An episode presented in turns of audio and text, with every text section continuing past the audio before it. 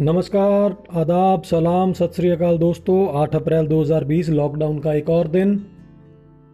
मूर्खावाणी के साथ आपका मूर्खानंद। दोस्तों, आज एक मेरे दोस्त ने एक मेरे को मैसेज भेजा, जिसमें काफ़ी सच्ची बातें और कड़वी बातें लिखी हुई थी कि हम लोग इस कोरोना के चक्कर में बहुत सारी असली बातें भूल चुके हैं। क्या आज जो हमारे को आंकड़े दिखाए जा रहे हैं कि हिंदुस्तान में आज 8 अप्रैल, सुबह तक का ये आंकड़ा था कि एक सौ छप्पन लोगों की मृत्यु हुई है। तो क्या ये आंकड़ा सही है? दोस्तों, हम बात कर रहे हैं कोरोना की, उनके मरने वालों, उसके वायरस के इन्फेक्शन के साथ मरने वालों की बात हो रही है। तो इस चक्कर में हम लोग दूसरी चीज़ें इग्नोर कर रहे हैं। एक्सीडेंट से नहीं मर रहे तो क्या लोग दूसरी तरह से भी मरने बंद हो गए क्या? नहीं दोस्तों, ऐसा नहीं है। लोग अब भी पहले जैसे ही मर रहे हैं। लेकिन इस कोरोना कोरोना के चक्कर में दूसरों का रोना शायद हमको सुनाई नहीं दे पा रहा। दोस्तों, बहुत अफसोस होता है जब दुनिया से कोई जाता है, पर क्योंकि ये जीवन और मृत्यु हमारे हाथ में नहीं है, हर कोई कोशिश ही कर सकता है इसको जीने के लिए। मैंने उस दोस्त से ये भी कहा कि थोड़ी देर में मैं इसके ऊपर चर्चा ज़रूर करूँगा। सो उस विषय को आपके सामने रखते हुए छोटी छोटी कुछ बातें आपके जहन में लगाना चाहूँगा, जो हम लोग अभी तक कभी सोची भी नहीं थी। दोस्तों, आज पिछले 16 दिन से या 17 दिन से देश में हाई तोबा मची हुई है कि देश में मरने वालों की, जो कोरोना से मरने वालों की संख्या है, वो 160 हो गई है और 5000 से ज़्यादा जो लोग हैं, वो इससे जो है इन्फेक्टेड हो गए हैं। है बुरी बात। अब एक कड़वी बात भी सुन लो दोस्तों। क्या इससे पहले लोग मरते नहीं थे?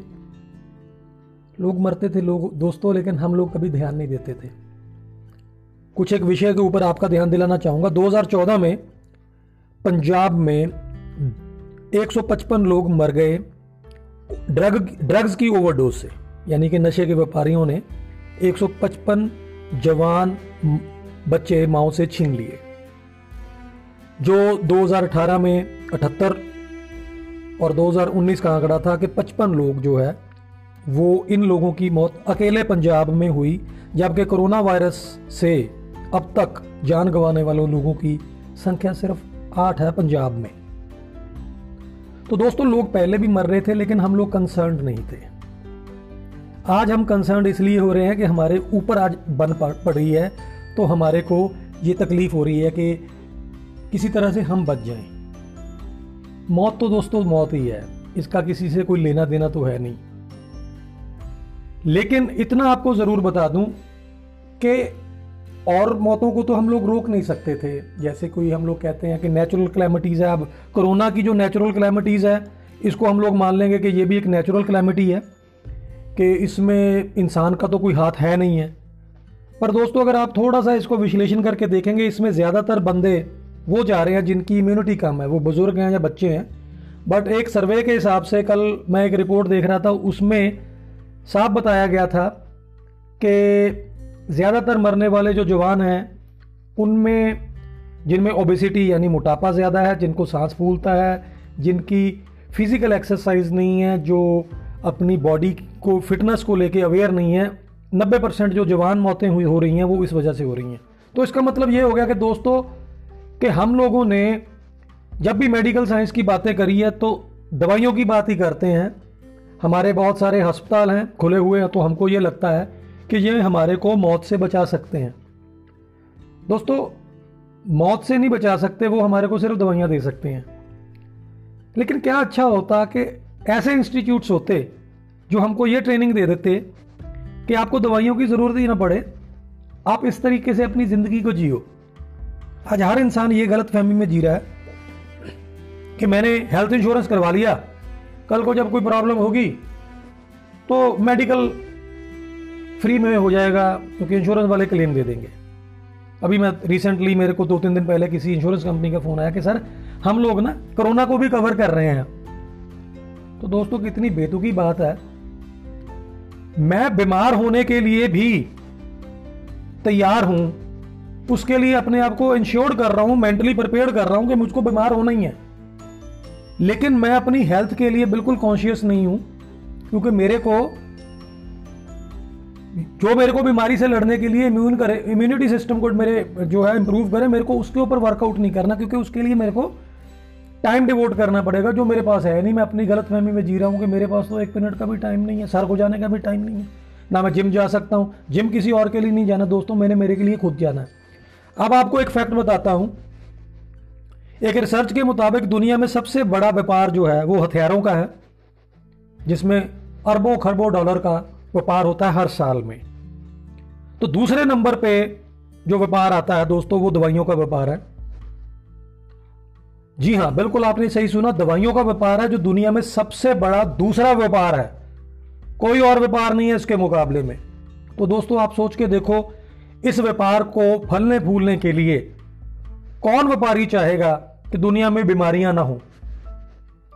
ये बीमारियाँ बहुत बार जनरेट की जाती हैं ताकि अपनी दवाइयों का व्यापार चलता रहे। मिसाल के तौर पे एक एग्ज़ाम्पल दूँगा।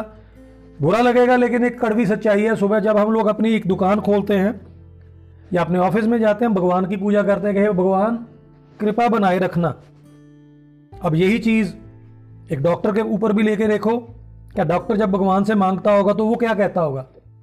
कि डॉक्टर हे भगवान, मेरी दुकानदारी चलते रखना। तो इसका मतलब ये हो गया इनडायरेक्टली वो भगवान से ये कह रहा है कि मेरे पेशेंट्स जो हैं, उनकी गिनती बढ़ाते रहना। दोस्तों, ऐसा कुछ नहीं है, क्योंकि हमारे समाज में हमको हेल्थ कॉन्शियस बनाया ही नहीं गया। हमको मेडिकल कॉन्शियस बना दिया गया। और मेडिकल साइंस में हम लोग सिर्फ़ मेडिसिन की बात करते हैं कि हमारे पास ये दवाइयाँ हैं, हमारे पास वो दवाइयाँ हैं, हम लोगों ने इस बीमारी पे विजय पा ली हम बीमारी हमने इस इस बीमारी का इलाज ढूंढ लिया। क्या अच्छा हो? ऐसे इंस्टीट्यूट्स हों जो ये कहें कि आप इस तरह से ज़िंदगी जियो, आपको ये बीमारियाँ ही नहीं होंगी। तो दोस्तों, इस चीज़ के ऊपर विचार ज़रूर करिएगा कि आपको बीमार होकर के हॉस्पिटल में जाना है, या आपको अपनी हेल्थ के लिए कॉन्शियस होना है। ये इक्कीस दिन का लॉक टाइम लॉकडाउन का जो टाइम है ये बहुत कुछ सिखाने वाला है दोस्तों, इसके रेपरकशंस जो हैं आफ्टर ये जो एपिडेमिक या पैंडमिक ख़त्म होने के बाद बहुत कुछ बदलेगा संसार में। लोगों की सोच कुछ हद तक बदलेगी, ये मेरी उम्मीद है। बहुत सारे लोग डिप्रेशन में भी जा रहे हैं।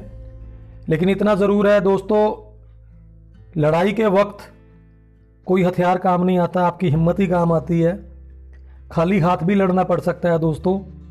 तो इस वक्त जो जंग हम लड़ रहे हैं ये हमारी इम्यूनिटी को लेके आप सबसे ये गुजारिश, घरों में रहें, अपनी हेल्थ के ऊपर थोड़ा सा फोकस करें, औरों को भी इस चीज़ के बारे में ज़रूर कहें। इन्हीं शब्दों के साथ नमस्कार, आदाब, सलाम, सत श्री अकाल, जय हिंद।